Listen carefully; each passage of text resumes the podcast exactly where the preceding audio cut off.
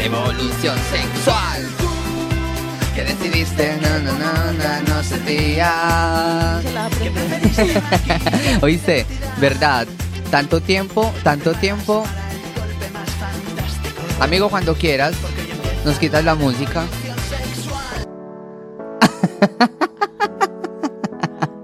Esperemos que es que el técnico está aprendiendo apenas. Amigo, bájele pues el volumen a la música de fondo. Hola, hola, hola. Hola, hola, radio oyentes, ¿cómo están? Mi nombre es Stephanie. Hola, hola, hola, mucho gusto. Mi nombre es Sebastián, por acá nuevamente en... Y si, nos, echamos, unos guaros. Qué rico, ¿cierto? Amor, empecemos con un guarito que nosotros Ay, últimamente sí. no hemos estado, Y ojalá Edison le baje un poquito porque Cheers. no te escucho. ¿verdad? Si no, bájelo directamente desde el YouTube. Ajá. También lo puedes hacer. Listo. Ajá. Bueno, Va. entonces, Sebas, ¿qué vamos a hacer? Vale. El día de hoy, ¿de qué vamos a hablar?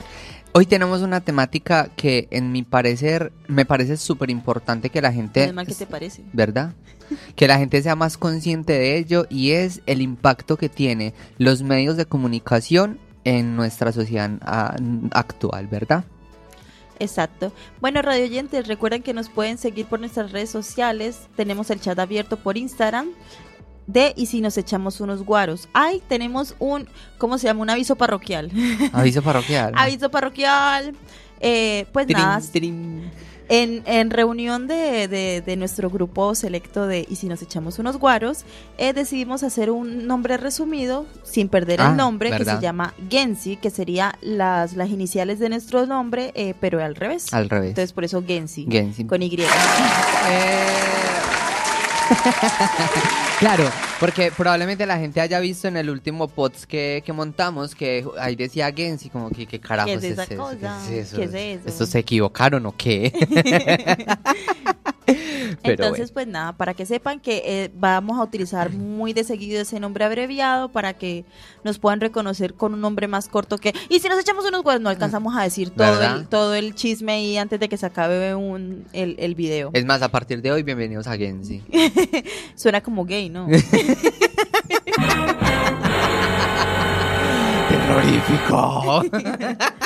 bueno, bueno, pues nada. Entonces recuerden que nos pueden ver eh, directamente por eh, Quack TV en Telegram o nos pueden escuchar eh, por la página eh, de Quack FM.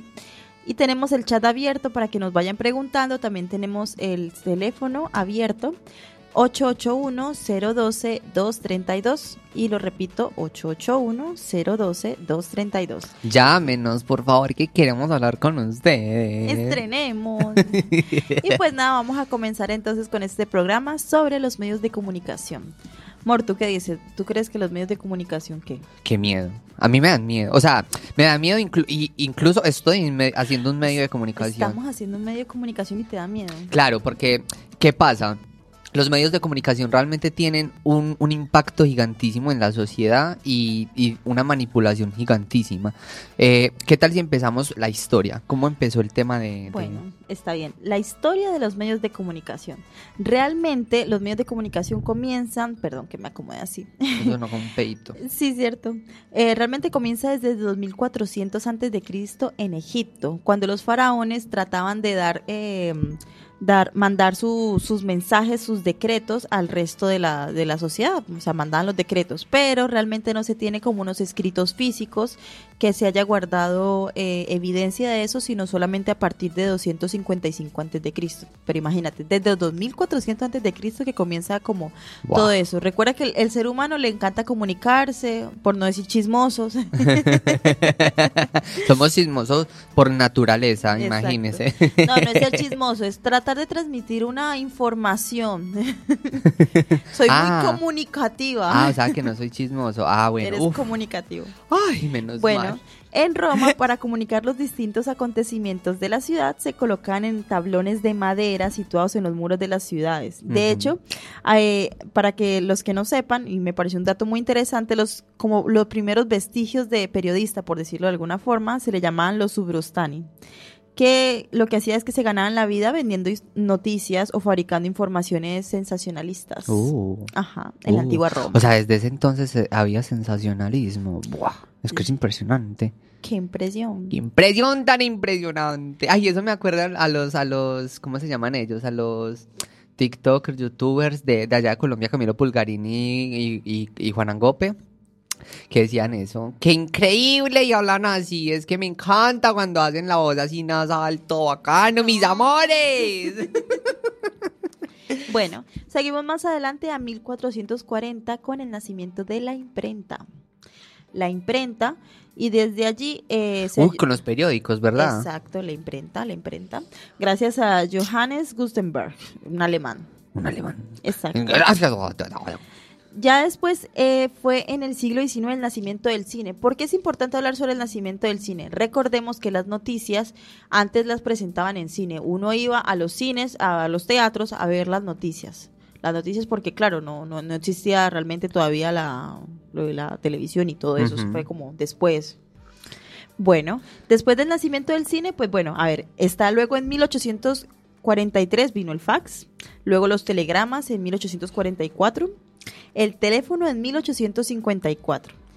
Y ya después, adivina, ya que estamos hablando aquí desde un programa de radio, eh, Guillermo Marconi obtuvo la primera patente de la radio en 1896, pero fue en 1901 que se realizó la primera transmisión de voces humanas. Pues hizo muy bien haber hecho la, la patente, porque si no hubiera hecho todo un invento y hubiera perdido todo, todo ese reconocimiento. como cosa rara lo que pasa. Muy bien. Y el celular se creó en 1984. Ah, ¿te acuerdas que el primer teléfono era una cosa gigantísima? Eso no era un- eso no era como llevar como, Con un ladrillo tenía que cargar uno. Incluso no, yo... no solo eso, ah, eh, investiguen sobre los teléfonos Senado. te- Ay, sí. Los tele- Senado, esos sí que eran celulares y esos también fueron... fueron al Senado. sí, Eso mismo. Ay, Dios. Ay, ya no encuentra ton ton ton. No, no, ya no encuentra, se le perdió el audio. bueno, y bueno, como dato interesante sobre la historia del internet, ¿tú sabes cómo fue la fundación del internet? No, ¿cómo fue? Bueno, a ver, realmente no se fundó internet, sino que se fundó primero ARPA. Arpa. Ah, a- a ver, sí, yo, Arpa. yo lo que recuerdo era que el internet Ar- realmente... ARPANET. Eh, inicialmente era un sistema de comunicación para el ejército estadounidense, ¿verdad? Exacto. Mm. El Advanced Research Projects Agency Network. Buah. O Red de la Inteligencia. bilingüe. Uf, gringa de nacimiento. o red de la agencia para los proyectos de investigaciones avanzadas. Esto fue durante la, la, eh, la- en plena Guerra Fría. En plena Guerra Fría.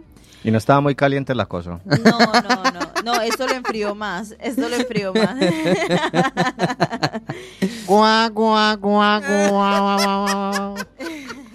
Dato interesante. Mi hijo, vaya buscándolo mientras nosotros hablamos. Dato interesante. En 1996 se creó Google. O sea, yo soy mayor que Google. ¿Sí? ¡Ah! Vieja y juega. Es que usted es mayor, entiéndalo y acéptelo. Vea, usted, ya va mayor, vea, Estefa, es la Vea, verdad. usted, usted es el que cobra la pensión, ¿no? Ah, bueno.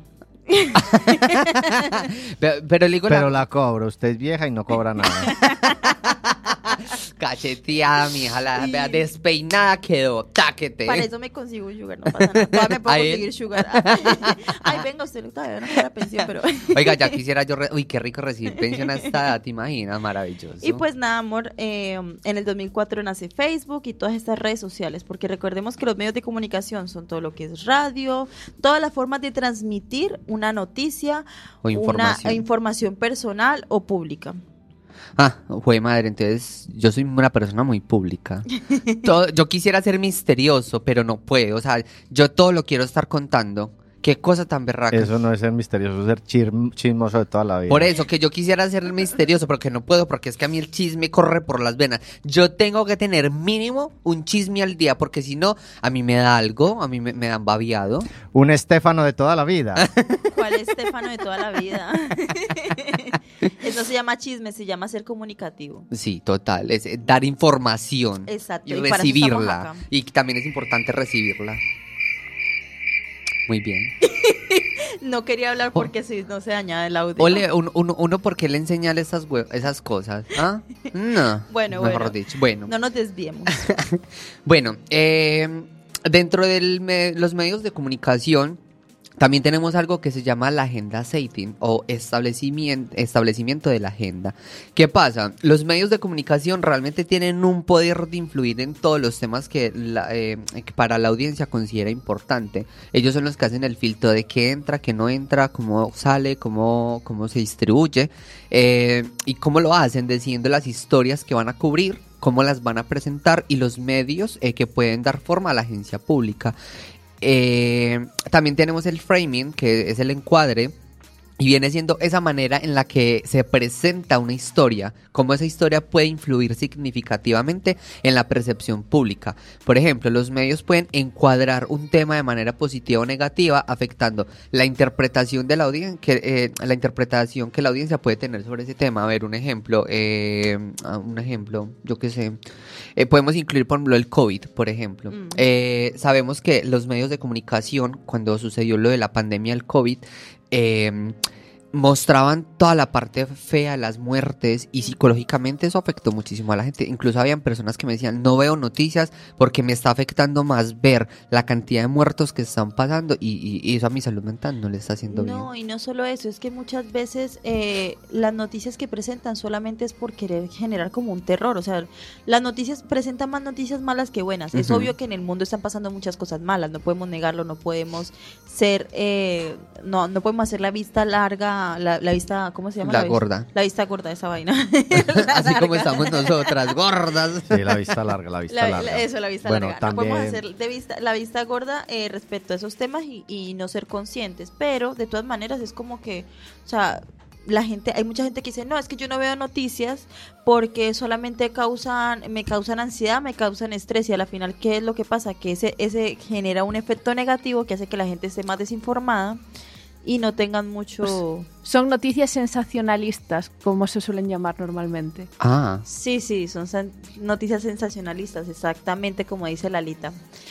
Eh, claro, entonces eh, lo que pasa es que eh, muchas personas al no querer informarse por estos medios noticieros, se, empiezan a, crear como una gente que está menos inculcada en el conocimiento del dominio público, de estas cosas. O sea, como que son más fáciles de manipular de cierta forma. Siento yo porque, porque no se informan, porque les da miedo informarse de cierta forma. Por forma, forma, forma. Forma, forma, forma. Bueno, no, también tengamos en cuenta que la mayoría de los medios de comunicación están influenciados por algún partido político y siempre van a comentar algo que de una u otra forma les interese y les convenga para su fin, ¿vale? Eso es un detalle también que debería decírsele a la gente. Exacto, eso lo vamos a decir más adelante. Ah, ok, perfecto. Vale, también tenemos algo, eh, el modelo de la opinión, ¿verdad? Eh, los medios de comunicación, específicamente aquellos que son percibidos como confiables o de autoridad, ejemplo, eh, aquí en, en España, Edison, ¿vos conocés algún canal de televisión confiable acá en España? No sé. Eh, realmente no, todos están asociados a algo. Eh, o sea, pero, o sea, de hecho todos se quejan. a confiable me, me, refiero a que la gente diga, ah, es que es lo que diga X canal. A ver, eh, bueno, esto será igual publicidad o lo que sea, pero la, la sexta es uno de los poco más fiables que hay aquí. Vale, porque por ejemplo me estaban comentando que el tema, por ejemplo, de las televisiones privadas a tres, a tres media o medi, Mediaset, Mediaset, sí. Mediaset eh, ¿qué pasa? Hay personas que no son muy conscientes de que son canales que tienen mucho poder de, de influencia y sin embargo van a ese canal a consumir esa información que dan. Entonces, para ellos, ese es su canal de confianza con el cual van a consumir todas esas noticias. Y si el noticiero dice X, la señora que se va a creer, X. Así de fácil y sencillo. Entonces, em, por eso es el peligro que realmente tienen esos medios de comunicación. Porque si ellos, si un medio de comunicación prefiere influir X cosa, lo puede hacer tranquilamente. De todos modos, yo creo que hay, como diría, hay leyes que protegen un poco ello. La verdad no, no busque, no busque mucho del tema de las leyes, pero yo creo que, yo creo vale, yo creo que, que, de todos modos hay alguna ley que, que controla este tipo de cosas. Bueno, entonces, ¿Qué pasa? Eh, pueden influir en la información de opiniones al proporcionar información y análisis. Y aparte, una repetición constante de todos estos puntos de vista o narrativos también pueden llevar a una adopción de esas perspectivas por parte del público, ¿cierto? Exacto. Entonces, ahí es cuando pensamos si, por ejemplo, hay un pensamiento colectivo o si solamente está eh, influenciado, o sea, no hay un pensamiento colectivo ni un pensamiento individual, sino que realmente estamos simplemente influenciados por diferentes corrientes por estos medios públicos. Mira que hubo una vez una en una serie que se llama eh, Merlín, eh, algo así, y en él una profesora de filosofía hizo un ejemplo de la manipulación. En este caso no era medios de comunicación, pero también se puede percibir eh, la presión social que genera. Ejemplo, ella le dijo a los estudiantes que el próximo estudiante que llegara tarde, ella iba a sacar una carpeta que era roja, era verde y que todos iban a decir que la carpeta era roja. Entonces, cuando él llegó tarde, entonces él ya estaba explicando algo y sacó la carpeta que era verde, entonces le empezó a preguntar a gente al azar y le dijo de qué colores y estas personas decían, ah, esta es roja. Entonces todos dijeron rojo. Cuando llegaron a la persona que llegó tarde, se vio con tanta presión de que todo el mundo está diciendo que era verde, que él sabía que era roja, pero prefirió decir que era verde. Entonces, eso mismo también generan las, las redes sociales, eh, en los medios de comunicación. Te presionan con tanta información de que supuestamente esa es la verdadera y al final eso es lo que la gente se cree. Creo que algo muy similar pasa con el tema de, de lo de la guerra de Israel con Palestina, Exacto. que los medios de comunicación infundieron tanta información eh, en contra de, no recuerdo cuál de los dos, creo que es de Palestina. contra Palestina, Al inicio. que, que, que de quién era la culpa y quiénes eran los malos, Palestina, cuando realmente, entre comillas, se supone que son los, me- los menos malos. Eh, no, son, son los que están sufriendo más, entre comillas, porque a la final Palestina, o sea, que se haya puesto a matar un montón de civiles tampoco estuvo Ya. bien. Pero sí es verdad que son los que más están sufriendo esta guerra. Y es una guerra que ya habíamos explicado antes que está desde hace muchos años ya. Bueno, aparte del cultivo de la realidad, también que otras cosas ahí está la formación de opiniones públicas, lo que se estaba diciendo ahorita, que yo digo que muchas veces no, nuestro pensamiento individual hace un conjunto de todas estas influencias de, de, de información que nos llegan. Muchas veces pensamos así, ¿por qué? Porque tal filósofo lo dijo, porque tal no sé qué, y entonces a la final hacemos, por lo menos yo diría que trato de recoger de varias partes, como que, bueno, interesante esta corriente, interesante esta corriente, pero a la final solamente somos como un copy y pegue de un montón de, de- de Sí. información. Sí, sí, totalmente. Sí, teniendo en cuenta que también ah, de aquí todo lo que estamos hablando, eh, que quede claro que es nuestra opinión simplemente. Exacto. Claro. Vale. Exacto. Pero piensen como nosotros. Es más, si no piensan como nosotros, culo, culo. Vale. eh, El control de la información. amor. Control, o sea, tienen todo el control completo de la información. O sea, a ver, un ejemplo. Yo sé que nosotros tenemos unos 3, 4 oyentes fijos que sí o sí siempre nos escuchan. Ay, yo me siento orgulloso de eso. Y Amy. Y Amy no, todavía no ha podido no, entrar. Mi esposa ya no me ama. Pero bueno, yo sé que nosotros, ya sea que nos escuchen en vivo, nos escuchen en el podcast ya, ya grabado, eh, si estas personas de alguna forma nosotros empezamos a dar una información y ellos se quedan solo con la información que les damos para ellos, esa va a ser la realidad. Incluso con esto aplica el tema de, del mito de la caverna. Si para las, ¿sabes cuál es el mito? No, amor, cuéntame. Vale. Eso te iba a preguntar. ¿Cuál es eso? Te lo voy a resumir porque es largo. El, el- el resumen es que habían unos, habían unos, eh, en- en- en- por allá hace mucho tiempo. En las cavernas. en las cavernas, eh, tenían prisioneros a tres personas y ellos todos los días siempre veían eran unas sombras Ok.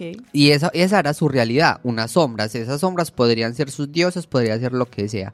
El caso es que uno se alcanzó a liberar de este mucho tiempo después y cuando salió y vio una realidad muy diferente, se asustó, le dio miedo y prefirió devolverse donde se sentía seguro porque esa era su realidad y decidió mejor quedarse ahí a ir a, digamos, a la libertad, por así decirla. Entonces, los medios de comunicación de alguna forma también nos inculcan eso, una, un mito de la caverna, porque, bueno, Claro está que si la persona solamente se centra en ello. Exacto, porque nos tienen, muchas veces nos sesgan. La idea es de que esto simplemente sea como un inicio para que las personas digan, qué interesante saber sobre esto, quiero expandirme más mi conocimiento, entonces, o sea, no se queden solamente con lo que nosotros hablamos, vayan, investiguen. Sí. Obviamente lo que nosotros podamos transmitirle y que les haga abrir su mente es genial, eso, eh, para eso estamos haciendo. Y aparte esto. nosotros no hacemos, cuando nosotros hacemos la investigación de lo que traemos acá, eh, tratamos de que sea información veraz, o sea, y, y por eso siempre decimos como si... Wikipedia, el rincón del vago.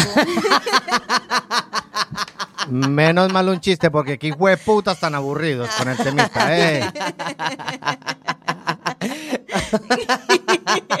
un guarito amor. Uy, uy, Dios mío.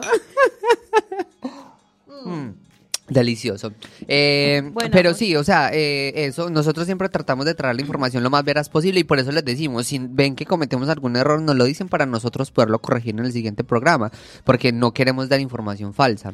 Exacto. Vale. Míralo el control de la información. Recuerda que mucho, mucho tiempo la información estaba controlada y no se la daban a cualquiera. Por ejemplo, los libros antes los escribían a mano solamente los monjes. No les dejaban leer y escribir a cualquiera. O en la iglesia, que la iglesia eh, daba las misas en latín para Ajá. que no se dieran cuenta las, las demás personas. Entonces, a la final, el que tiene el conocimiento tiene el poder. Sí, Exacto. eso lo aprendí en once. ¡Wow! Aprendiste algo en el colegio. Es que, es que, o sea, lo aprendí porque en ese, ese año yo estudié muchísimo y aprendí muchas cosas y me di cuenta que tener mucho conocimiento es tener poder. O sea, eh, no lo no voy a entrar a profundidad, pero sí, vale. Eh, Estefa, cuéntame una cosa, yo que, que yo sé que tú sabes más, ¿qué es el Silicon Valley? Silicon Valley. Chon, Bueno, chon, chon. Pon- es un valle de silicona. No, pon- pon- pon- Obvio. Ponlo, chan, chan, chan. Pon Silicon el- Valley. Silicon Valley. No, este No, técnico sí está muy joder. cagado. Esperen, no, otra vez, otra vez. Silicon, Silicon Valley. Realidad, no, no es nada así terrible. Realmente estaba escuchando una conferencia de, eh, de Santiago Bill, eh, Billinkins, eh, del 2019. Este señor es un emprendedor, tecnólogo y economista argentino que habla sobre Silicon Valley, que para los que no sepan, eh, se le considera como la meca de la tecnología. ¿Qué es una meca? La meca es donde van los eh, islames, is- eh, los musulmanes. Los, musulmanes los y los musulmanes islamistas. los islamistas a, a orar. Es como un templo, una iglesia Ah, ok, o algo así. Ok, ok. Ok. Eh, dice, pues muchos lo llaman así, está ubicado en San Clair o Santa Clara en, en California. Y pues las comunidades allí ubicadas son muy conocidas como la base del corazón de la tecnología informática. Allí nació Google, Facebook, Apple, Microsoft, Netflix. Y pues gracias a esto California también se ubica entre las cinco economías más importantes del mundo según la BBC. Oh. Ala. Oh. Bueno, pues nada, este señor eh, Santiago eh, Billinkins estaba hablando sobre que allí en Silicon Valley está el laboratorio de tecnología persuasiva. Uf. O sea, hay expertos que tratan de, de- de hacer investigaciones, de, de hacer eh, innovaciones, de cómo investigar, de con estas investigaciones, de cómo usar las aplicaciones móviles o las páginas web para manipular lo que pensamos. Y, y lo que hacemos, o sea, eso se llama, según la economía del comportamiento, la psico- eh, me- también también, también por medio de la, de la psicología y la neurociencia. O sea, según lo que vemos, lo que consumimos en internet, lo que consumimos con las aplicaciones, todo eso, así nos van persuadiendo y, y manipulando. Empiezan a hacer como una- un hackeo de la atención, porque es que nos manipulan Claro. queriendo que solamente nos centremos en esto. Hay un dato muy interesante, que es que el fundador de Netflix de- declaró que su mayor enemigo es el sueño. O sea, literalmente, o sea, prefiere, no le importa generar eh, conductas dañinas para el ser humano con tal de ganar más dinero, porque al final lo que necesitan es más atención. Claro. Lo que más necesitas es atención. Mira que hay una, hay, eh, justo que estás hablando de Netflix y mm, del Silicon Valley, hay una Netflix, bueno, esto es promoción, maldita sea. Sí, Pero, más promoción que un puta. Esperemos que le paguen, porque... uh, Eh, una aplicación de películas con N. vamos a empezar a censurar. ¿Cómo se llama eso? Net. Pi. ¿Cómo, cómo, cómo? Se llama ver. Bueno, No, pero vea, es- sobre es- esa aplicación Pero que nunca mira, había es, una aplicación que empieza por net y termina en fleece. Ah, vale, vale.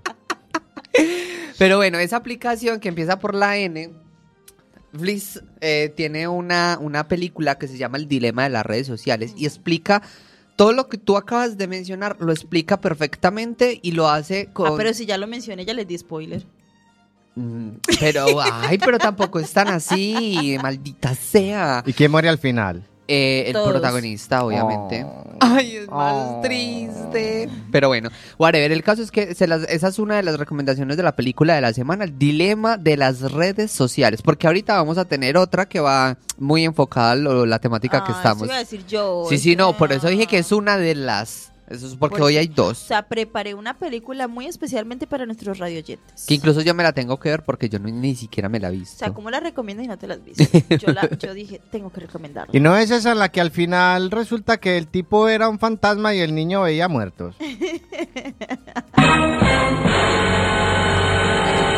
Yo me perdí. Sexto sentido, idiota.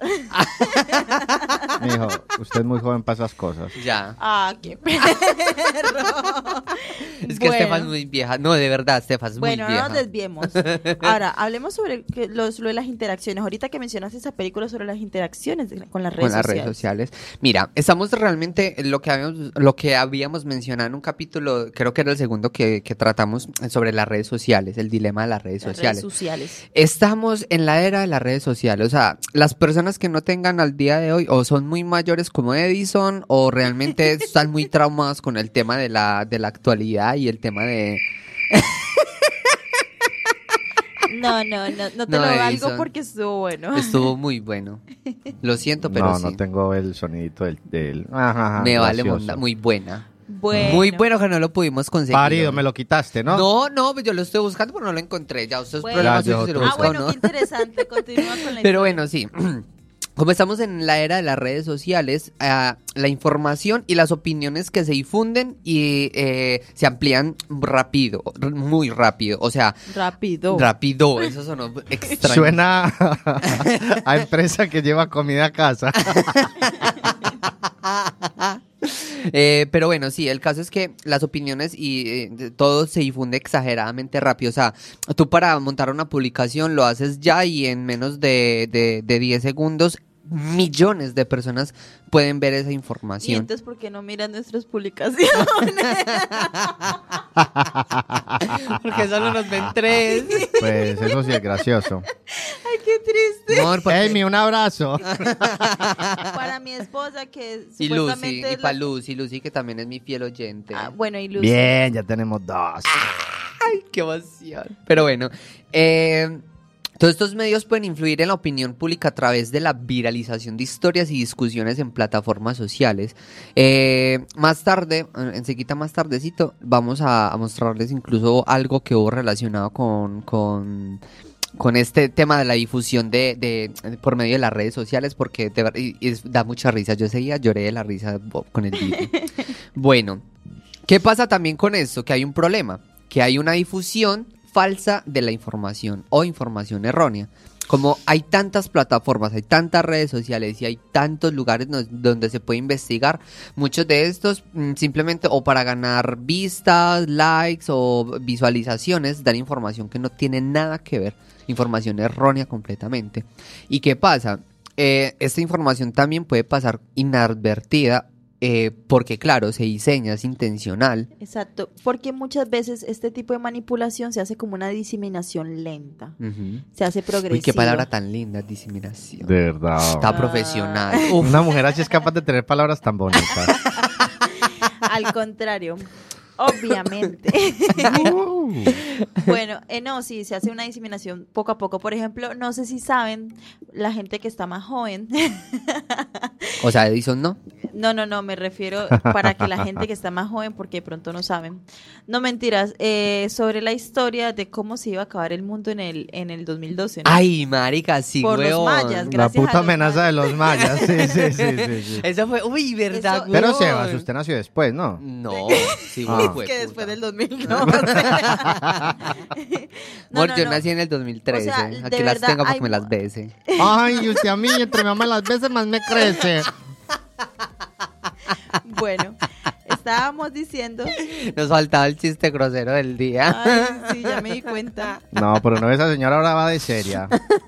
A ver, a ver, estaba diciendo que sobre la historia de los mayas, que empezaron a decir que supuestamente en el 2012 se iba a acabar el mundo y empezaron, y de verdad un montón de gente se lo estaba creyendo. Sí, sí, sí. Empezaron a comprar y hacer, prácticamente hicieron un búnker. Literal. No, y había gente que, por ejemplo, sacaba créditos a lo loco porque pues, si se va a caer el mundo, eso no lo va a tener que pagar nadie. Y claro, las deudas tan y me madre que les quedó. Porque hubo gente muy boba. Porque ustedes igual tampoco vivieron cuando se iba a acabar en el 2000. Porque Ah, volvía, Ajá. volvía este señor que No- murió. No éramos Nostradamus, Nostradamus. Mm, Sí, que fue Nostradamus el que, el que profetizó eso, porque Ajá. este señor volvía, el que murió por allá hace dos mil años. Ah, venía en el 2000. Vo- Venía y se iba a levantar a todo Dios, a todo vivo, a todo muerto. Bueno, eso fue ya más religioso. otra- Yo lo que no entiendo en la religión, ¿por qué se tiene que acabar todo para que Dios venga? O sea, es que no entiendo. ¿Por qué no puede venir simplemente, ah, qué más parceritos? Bien, o qué bendición para ti, para ti, plata para ti. A ver, lo que pasa es que este mundo está tan corrompido que se busca una purificación. Entre- Por entre medio de la masacre, bueno, venga. Oh, por el medio del homicidio, muy Bueno, bien. a ver, si nos ponemos a pensar La desviándonos, purificación de de- Ucrania. desviándonos un poquito del tema, a, a fin que pasó, por ejemplo, con el arca de Noé. Eso es lo mismo, pura purificación, O, o, o sea, una- un completo genocidio. pero gigantísimo. Y Bueno, en caso de que hubiera sido cosas. real, claro, eso Exacto, está. O sea, es como, sinceramente. Pero ¿Y bueno, quién manejaba el arca de Noé? ¿No era Putin? no, no fuá. Ah. Ey, es bueno, es bueno. Hubiésemos colocado el del grillito, hubiésemos colocado el del grillito. Pero bueno, vale. ¿Qué pasa con esto, lo del tema de, de- de que haya tanta difusión de, de- de información errónea? Porque es que es la falta de verificación de los hechos. Porque hay personas que se quedan simplemente con lo que sale en un sitio y no salen a investigar eh, en, la, en, en toda la, la intranet, porque la intranet tiene mucha información. Siempre que, por ejemplo, sale X información eh, que uno dice como, uy, marica, eso no parece verdad, yo siempre, siempre lo que hago es que voy, investigo en muchos medios, no solamente me quedo con lo que me diga uno. Eh, y claro, hay veces que hay como una tergi- tergiversación. eh, uy, que, uy, soy un crack, weón. esa ¡A lo palabra bien, me- marica! Al fin supo decir una palabra difícil. ¿Verdad? Oye. eh, a los aplausos, pues para mí. No se Eh, a ver. No me va a poner aplausos, qué tristeza, pero. Eh, entonces, claro, la gente no se queda. La gente eh, se queda con, con lo que hay en un solo sitio y no salen a investigar de más. Vale. Eh, falta el contexto. Eh, mucha, la presentación de noticias sin un contexto adecuado también puede distorsionar la comprensión de los eventos. Omitir detalles eh, cruciales también puede llevar a que eh, hayan malentendidos y haya una percepción sesgada de la realidad. Y por eso es otra forma de manipular los medios de comunicación. Totalmente, sí, totalmente. Vale, eh, también tenemos por acá eh, una falta de confianza en los medios de comunicación, en las instituciones. Todo esto que está provocando eso, que las personas simplemente sepan, Se cierren. se cierren y que eh, sepan que X, por ejemplo, voy a hablar puntualmente de Colombia porque es donde conozco. RCN, RCN, por ejemplo, es un canal en el que todo el mundo sabe que está comprado por Uribe y por toda esa mafia de eh, parapolíticos que hay allá. Entonces, por ejemplo, uno sabe que la, la información que dan allá siempre va a ser en beneficios de, de, todo es- de, de toda esa gente. Aquí, por ejemplo, yo sí he escuchado comentarios, por lo menos de personas mayores, sobre la voz de Galicia, todos estos tipos de... de- Todo eso está comprado. Todo. Pues, o sea, todo eso dicen, o sea, sus comentarios son de que no se puede creer en esos medios, solamente, a la final solamente terminan leyendo peli- eh, eh, periódicos eh, deportivos porque es solamente como para saber lo que ya se sabe. O simplemente así como, como CUA, que son puras eh, entidades comunitarias sin ánimos de lucro que no- no dependen de que si yo digo, por ejemplo, donde nosotros estuviéramos trabajando en una radio, por ejemplo la gallega o algo así, yo que sé cuáles radios hayan acá, No eh, podríamos no podríamos hablar. estar diciendo esto porque nos van a decir, no puedes decir esto porque ellos son los que dan la pasta. y- No te dirían nada, directamente ya te dirían, Claro, en un me momento aquí, mira, esa es la puerta, ciérrala, pero contigo afuera. Claro, literal. Entonces, todo está completamente comprado. Los medios de comunicación, por los políticos, está exageradamente Y compradísimo. eso es otra forma de manipulación, porque la gente a la final ¿qué hace? Es que se fía de, de, de videos que comienzan. ¿Por qué no debes confiar en los medios de comunicación? Y prácticamente te terminan manipulando para que creas las noticias que tú estás eh, viendo en ese momento. Por ejemplo, así es que comienzan muchas teorías conspirativas. Sí, literal. Eso es otra forma. Se crean teorías conspirativas, Lo del se 2012. suben videos, exacto, un montón de cosas y un montón de teorías conspirativas que surgieron durante el COVID, por ejemplo. Que no voy a entrar como en ese tema porque es muy extenso. Listo. Eh, la manipulación de la opinión en elecciones, por ejemplo, esto se presta muchísimo. El- el- los medios de comunicación. Recuerdo, en Colombia hay un, un- un- eso sería un podcast, no sé, un programa que se llama La Puya. Ah, me encanta. Los de la puya. Recomendado, copyright. Los de La Puya, ellos... Y ¿Qué? publicidad, Publicidad O sea, política o sea, no pagada. por eso. Ya, publicidad política no acá. El caso, eh, La Puya son unos chicos de un periódico que se llama El Espectador y ellos hacen un programa en el cual dicen las cosas como son, con el riesgo de que los de la mafia parapolítica los, los quiebren Sin pelos en la lengua. sin pelos en la lengua. Sin miedo, se Sin refiere a miedo, eso. literalmente, sin miedo. Y, y ellos, si tienen que decir que Uribe es un hijo de puta, dicen Uribe es un hijo de puta. Ah, no, es que yo también, Uribe es un hijo de puta. Para, hijo de puta. No, no, no, mentira, mentira, mentira, pobrecito. Ah, pobrecito, ¿Cuál uy, pobrecito? pobrecito. Mm, Pobrecito de los seis mil y pico Mira, de hay- falsos positivos. Mira que había una Mm. cosa muy interesante que escuché, como que eh, Trump, por ejemplo, dijo durante sus campañas electorales y todo eso, dijo que a la final hubiese gastado menos y solamente, o sea, literalmente solamente con Twitter gastó menos en en, ayudar a- en sus campañas, literal les ayudó más Twitter que todo lo que gastó en campaña. Entonces dijo como que, o sea, a la final todos esos medios, como lo que tú dijiste, tú subes algo y a millones de gente, millones de personas lo pueden ver en un instante y a la final eso influye en lo que tú haces. O sea, o sea yo decía, Es que- Trump no puede ganar, no puede ganar porque mira cuánta gente y mira esas cosas malas que hace y ganó. Ajá. Es que mire, por ejemplo, una, impactada. una publicidad que pongan en una carretera, solamente lo van a ver los pocos carros, bueno, los muchos carros que pasen, pero no todo el mundo está pendiente y va a leer todo lo que diga ahí. Si mucho el copiloto. Tengamos en cuenta que es que hoy en día hay una tendencia al cambio en cuanto a redes sociales para, pa- para este fin. Sí, sí, Eh, Vamos a hablar del presidente de, de El Salvador, Nayib, Nayib Bukele. Bukele. El tío, ¿por dónde es que se mueve? Redes sociales completamente. Total. Y por eso todo el mundo está a favor de, bueno, una gran cantidad está a favor de él. A la mayoría. Yo, por ejemplo, estoy a favor de lo que está haciendo, pero eh, no sé, eso es un tema muy, muy complicado para hablarlo ahora. Vale, entonces, eh, por ejemplo, lo del tema de las elecciones, por ejemplo, la puya eh, en las elecciones de, de presidencia que hubo, que ganó este Petro, eh, recuerdo que en un capítulo salió hablando de las cosas malas que hacía Petro y por qué no recomendaba que votaran por Petro, pero no solo lo Porque hizo es por guerrillo, por ejemplo. no, No, pero no, no pero- solamente lo hizo con Petro, lo hizo con todos los otros Exacto. candidatos. O sea, habló mierda de todos, la- las cosas como eran. Y la gente se fue en contra de ellos porque dijeron, ah, pero ¿por qué decís eso? ¿No quieres que Petro quede? Que una cosa y que la otra. O sea, Yo al final todos no. realmente muy cagados. No, o sea, sinceramente no. Pues, o sea, es que en el momento que salió Petro como, pues, para ser presidente, yo decía, es que ni él, ni el que estaba allí, ni Es nadie. que no habían, no- y, y no para había estas que vienen va a estar no, peor porque no, va a estar. Daniel Quintero, está eh, la de Bogotá Claudia López y la la la la la, la, la de la noticia de la que vamos a hablar a, a María María Cabal. Uh. Se va a lanzar de, de, de presidencia. No sé, yo de, Bueno. pre- Dios de- mío, de- de bendito. No, no, qué horror. Bueno, Bueno, esto es política colombiana, entonces mejor Sí, sigamos porque... vale. Eh, el aumento de la ansiedad y el miedo, lo que estábamos Uf, hablando, cuando hay una eso. manipulación de la información puede aumentar demasiado la ansiedad y el miedo en la sociedad. Eh, el caso de lo que hablábamos de la época del COVID, la cantidad de muertos que... Yo llegué a un punto en el que, eh, se lo juro, no, no era capaz más. No. Yo, yo sí, incluso una vez que lloré, Yo, yo lo reconozco. Una, yo lloré un montón. No, no, yo solo una vez porque dije, no más, no voy a ver más esto porque la verdad ya me estaba, a mí Sí, psicológicamente me estaba afectando muchísimo porque yo dije, no, marica, no más. Es que la cantidad de, era horrible, Yo, yo horrible. cuando yo cuando me enteré que por ejemplo la teníamos o sea una amiga que estaba cuidando a mi abuela le dio covid yo de una me puse bravísima con ella por decirle le dije la traté súper mal diciéndole que cómo se le ocurría salir que mi abuela pero que claro que como no era su abuela o sea literal yo lo tomé súper mal porque yo estaba muy ansiosa Yo a mi mamá, a mi hermano llegué una vez y le dije, responsable, ¿cómo vas a hacer eso? No es que estamos en una pandemia. Yo, yo me puse muy mal, o sea, psicológicamente yo estuve fatal en pandemia. Vale.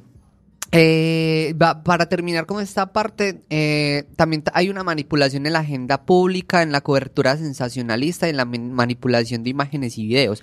El último ejemplo que voy a poner de esto, que lo estuve escuchando hace días, cuando murió el Chespirito, eh, en esa época estaba pasando... Roberto Gómez Bolaños. Bolaños, cuando murió Bolaños. mantenían matando a Chespirito literal hubo un montón de noticias hablando sobre Ay, Roberto sí, Gómez Bolaños las efecto Mandela. Para, exacto, para las personas que no sepan, eh, Roberto Gómez Bolaños es un actor mexicano que fue muy famoso en toda Latinoamérica, no sé si acá, la verdad lo desconozco, eh, que hacía sobre el, el chavo. Aquí, aquí en España, para los que o el, el Chavo y el Chapulín, que son los que conocemos. Pero aquí, le- aquí es un nombre diferente, no. No, no, no. ese Es, es el, el mismo. Chapulín Colorado y el Chavo del Ocho. Sí, sí, ¿Sí? igual, igual. Bueno, Pero sí le cambian algunos nombres. hacía bueno. muchas noticias fake sobre él, pero bueno. En el que el caso es que cuando murió totalmente estaba pasando. Cuando sí murió de verdad. Cuando ahí sí de verdad murió, eh, resulta que es que no recuerdo, no, espere, todavía no, no, eh, no recuerdo bien, pero en México estaban pasando algo, algo estaba- había una revuelta social. El caso es que volvieron muy, ¿cómo se diría yo? Muy sensacionalista la muerte de él y hubo por medio de, de Televisa, que era el canal que, que, el, que, que los, que, donde él se volvió tales, famoso, eh, o sea, solo transmitían las cosas de Chespirito, el, el entierro fue en un estadio y se llenó, o sea, los medios de comunicación, Se todos se, lo saturaron completamente A de ver. ello para que la gente se olvidara lo- del problema que estaba social que estaba ocurriendo en ese momento. Entonces la manipulación que tienen es gigantísima, cambiar todo un pensamiento social que está ocurriendo por un, por, por Es metiendo toda esa información. hacen un foco. De hecho, por lo menos un ejemplo que yo pongo personalmente, personalmente no estoy diciendo que lo hicieron, eh, por ejemplo, hubo en Colombia una historia sobre una muchacha que supuestamente podía hablar con alienígenas. Pues yo creo que eso fue mundial, ¿no? Bueno, ¿y la de qué, Aya qué Osaba- está- qué estaba pasando en ese momento en Colombia? Eh, yo no me acuerdo. Exacto, se te olvidó, pero en ese momento estaba pasando algo muy terrible que era toda la parte de lo de... eh, ay, ¿qué es que era? La. Ah, de, de cuando estaban luchando entre, entre que si entraba Petro y lo de este otro candidato que se, eh, se filtraron. eh, Rodolfo. eh, exacto, se filtraron historias sobre lo que estaba pasando con este señor que era un eh, machista, misógino, de todo. Y a la final se centraron en eso. Pero entonces, ¿qué pasa? Con este tipo de noticias sensacionalistas se quita el foco. Porque esa es la idea. Distraes a la gente, las tienes contenta como un simio ahí saltando por, por, por una banana y a la final se olvidan de las cosas que están pasando. Por ejemplo, todo el hecho de Venezuela, todo lo que está pasando en Ucrania, y es como que miren su atención por acá, listo, ahora miren por acá, y Ajá. entonces se olvidan como de lo que está pasando, muchas cosas. Sí, porque por ejemplo ya Ucrania ya no es el centro de atención. No, ahora, ahora es Palestina, Israel, y van a tratar de buscar otra historia. y Pero Ucrania man, a la verga, es como ya la temporada de ellos ya acabó. Incluso con lo del COVID, después de que se acabó, después de que se acabó como la cosa del COVID, quisieron int- intentar hacer más so- noticias sensacionalistas con otras enfermedades. Por ejemplo, la del si- había La una, del simio. la del simio, un montón de cosas que La del realidad- mono, era la del mono. La del mono, ¿cómo era? La del mono... Eh, Mono Jojoy. eh, Sí, No. ese mismo. Bueno. crees. Bueno, la cuestión es de que es eso, como que querían volver a, a agarrar como que hay otra enfermedad para que la gente se asuste y no, la gente como que dijo, no, ya, ya, Sí, ni sí. vergas, ya. Nos morimos acá todos, hijo de madre. Te bueno, tengo un dato random antes de que cuentes lo de, lo de, lo Vale. de la, la noticia que tienes allí. venga, venga. Dato random. Adivina cuándo fue la primera fake news. Fake news, noticia falsa. Ajá, ¿cuándo? Eh, fue publicada en el periódico neoyorquino The Sun en 1835. O sea, en 1835 se dijo que habían seres que habitaban la luna. O sea, ¿tú te imaginas en ese en esa época? La gente, ¡guau! La luna, no, la gente se asustaba. Y la luna no era de queso, pues. ¿Cómo iba a haber gente ahí si la luna era de queso? Supuestamente, la primera fake news fue eso, o sea, literal solamente fue como para atraer gente, la del periódico de Sun dijo como que no, sí, es que allá hay gente. Imagínate, Uy, cosa ¿cómo tan berraca. Vale, mira, tenemos un video de, del tema de- del ecosistema de noticias falsas. Ah, Hay un youtuber que se llama Auronplay, mucho en España más que todo lo conocen. Publicidad política no pagaba. Eh, literal. Eh, nos- ay, no. Ay, no, Hay que, que no- empezar a cobrar. Sí, hay que empezar a cobrar. Ah, qué cosita. Eh, en el que a María Fernanda Cabal, que es una senadora de Colombia, le enviaron supuestamente una información, una noticia, y ella la republicó y él se enteró.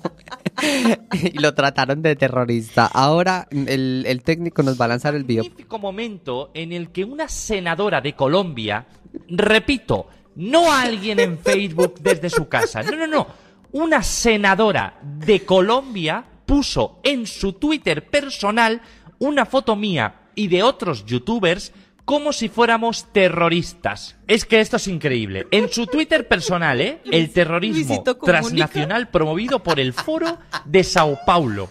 Guerrilleros de las FARC buscados por la policía bolivariana. Y podemos ver a Luisito Comunica con su mítica foto que parece todo lo que está mal en esta vida, a Germán con 15 años que debe tener en esa foto, a Dross una foto que no le favorece en absoluto. Y, y ahí salgo yo, mítica foto. ¿Qué explicar de esa foto, no? Si la hemos visto más que, que, que, que yo a mi madre. Yo recuerdo, yo recuerdo que esa noticia cuando salió, va, se lo juro, va, yo lloraba de la risa, porque a él, le- a él le hacen muchos montajes de, de que es terrorista, de, y entonces él dice, tengo miedo de ir a Latinoamérica porque claro, eh, sale en Facebook de que soy terrorista y una señora me ve en la calle y, ah, este es terrorista. Es que es buenísimo, te lo juro. Y me eso encanta. pasa porque la gente no corrobora la información. ¿Sabes cuántas veces mi padre me mandaba noticias de, mira esto que, o sea, alguna noticia y yo decía, yo lo primero que hacía literalmente era buscar la noticia en internet. La busca, bueno, o sea, no en internet, cualquier rincón del vago, cualquier Wikipedia, ¿no? O sea, buscaba la noticia, buscaba en las noticias o buscaba, ¿sabes que En Google Scholar, las investigaciones, lo que saliera de noticias reales sobre eso. Era mi mamá y yo siempre la corregía. o sea, Sí, pero ya, ya, ya, que- ya mi mamá ya aprendió mucho a no Sí. creer todas esas cosas. Yo le digo, mami, primero pregúnteme a mí y ya luego yo le confirmo si sí es verdad o no. O esos videos de YouTube que se ponen a hacer un montón de noticias conspirativas, me da tanta rabia. Pero Nea, ¿sabes? Yo le digo una cosa, o sea, si una senadora, o sea, una senadora se cree eso, ahora dígame una señora que no tiene educación y que toda la vida fue sesgada, digamos, de, de, tener mucha información. O sea, es que es increíble la manipulación que tenemos. Incluso... eh, dentro de toda esa manipulación también hay algo que se llama la publicidad engañosa. Para que sepa la audiencia, la publicidad engañosa se puede denunciar. Eh, hubo una... Uy, entonces tengo que denunciar un montón de supermercados.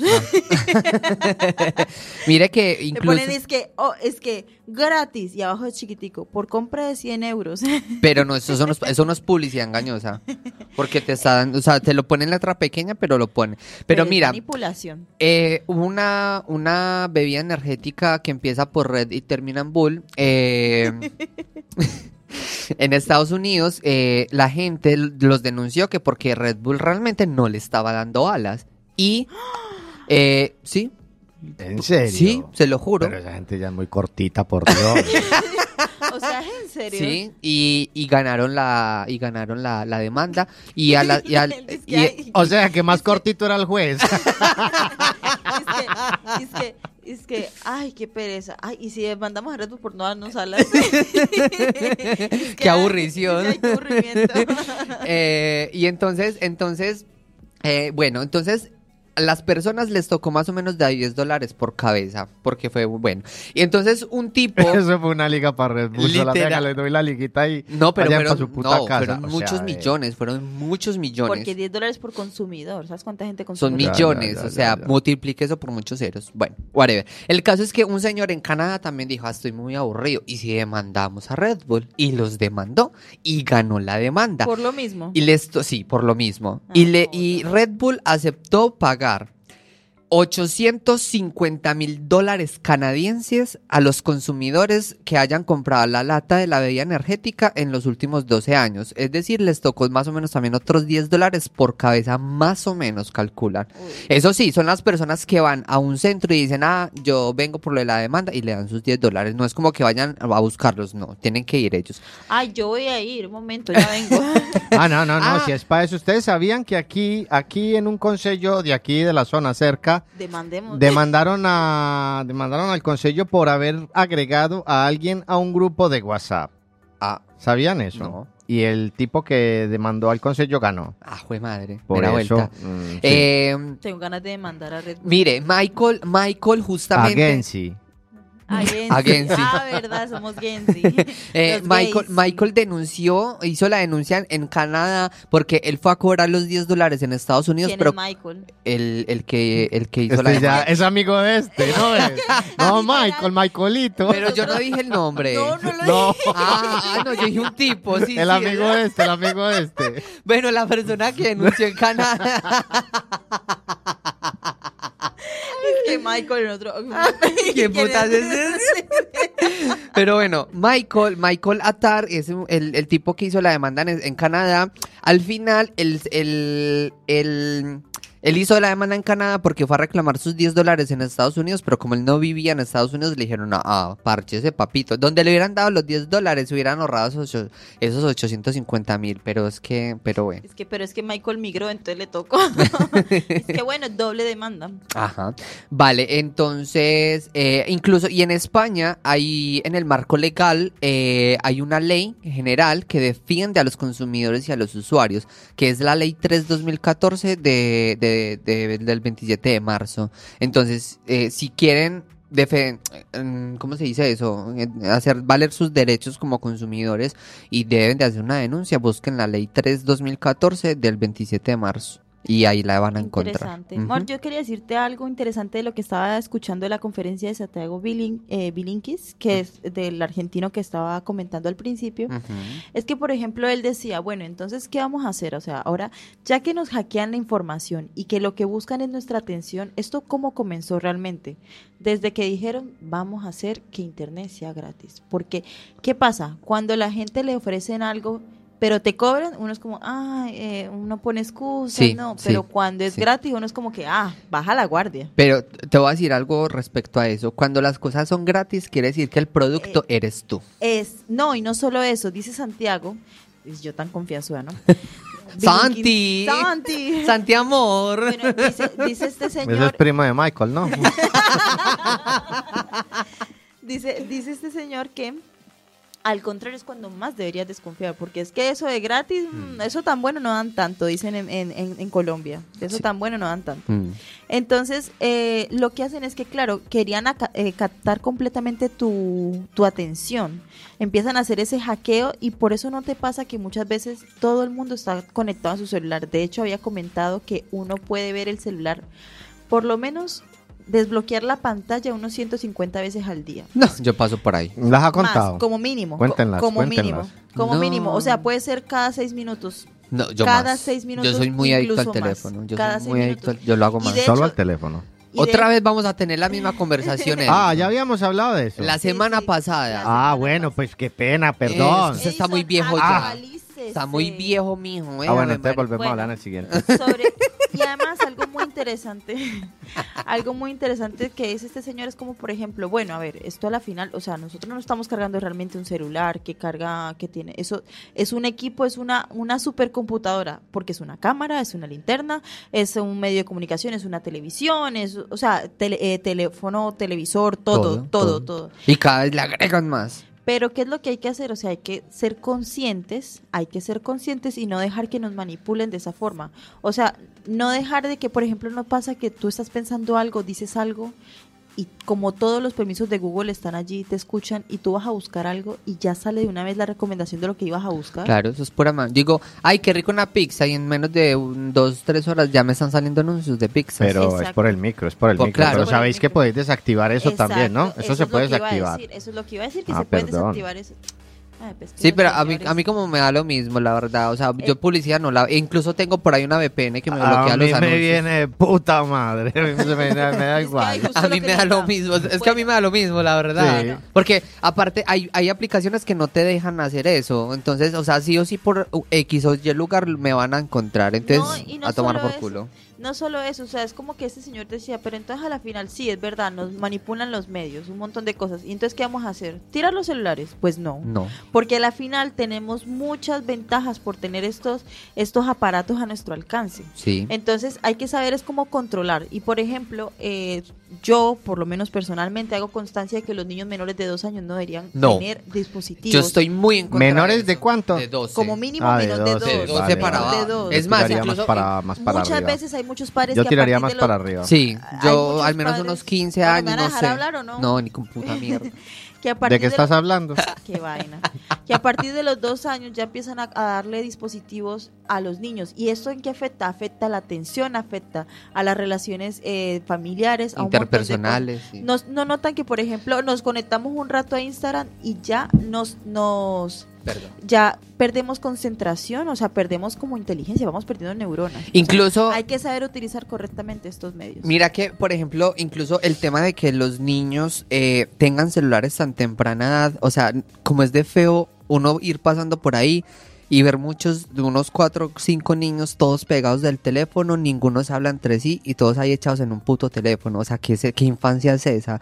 Como era de rico uno salir a jugar chucha escondidijo, cogida, Chucha americana. chucha americano, Qué rico. qué rico, pale los besitos. Ay, uno Ay, siempre, ay, ay. y uno siempre buscaba la que le gustaba, porque ahí yo era esquetero, entonces yo iba a buscar la que me Ah. gustaba. Pues vea, y, ve, Y- como nunca la encontró. Mm, Me volví maricón. Ajá. Uno con ganas de un chisplo y ni puta mierda, qué tristeza. Ay, No. Bueno, chicos, pues nada, La vamos a película. dar una recomendación. La película de esta semana que recomendamos se llama Nightcrawler, Crawler, Nightcrawler, o en español se llama Primicia Mortal. Chon, chon, chon, chon. Pone, pone el efecto, pone el efecto. Chon, chon, chon, chon. Ah, qué vaina. Primicia Mortal. Y, y- y para los que no tengan la opción de vérsela, todo el mundo tiene acceso a YouTube. Hay una página que se llama, bueno, un canal de YouTube que se llama Te lo resumo así nomás. ah, perdón. Te lo resumo así nomás. Te, No, no, no, Ah. ya. Déjame hablar que ya vamos a despedirnos. Entonces, Chao. la película se llama Primicia Mortal. Este es sobre un joven que se llama Luis Bloom. Es un joven sin empleo y sin escrúpulos y decide adentrarse en el mundo del periodismo sensacionalista. Empieza a grabar porque empezó a ser testigo brutal de un accidente. De, de un brutal accidente, brutal de accidente. Ah, y él es, sí, Y empieza. él empieza, él empieza literalmente a, a- a vender los videos o las fotos que encuentra de un accidente, porque es como que un accidente, los medios, los, los televisivos pagan por eso. Full amarillismo. El- como en. Medellín, por ejemplo, el que hubo, el que hubo es súper amarillista, pero me encanta. La- a mí me pero, encanta. pero literal, o sea, bueno chicos. pues Recomendadísima, sí, para que la vean. Pues bueno, nada. chicos, nada, de verdad, muchas gracias por haber estado. La hora, como siempre, nos queda súper cortica. Muchas gracias por estar en- con nosotros. Nos pueden buscar en redes sociales. Ahí sí nos pueden, nos, nos deben de buscar como, y si nos echamos unos guardos, porque no estamos como Gwen- Gensi. Y por ahora, por, ahora. Es que es hacer ese cambio, Bueno, no lo sé. no sé. Bueno, ya lo. Lalita, nuestra querida compañera, lo hace. Vale, el caso es que, bueno, nada, muchas gracias por haber bien, eh, por haber eh, eh, Venido. eh, es- venido, Eh, escuchado, escuchado. escuchado. Bueno chicos, los queremos mucho y nos vemos el pro- nos escuchamos el próximo programa si se puede. Adiós. Hoy pronosticas la remontada.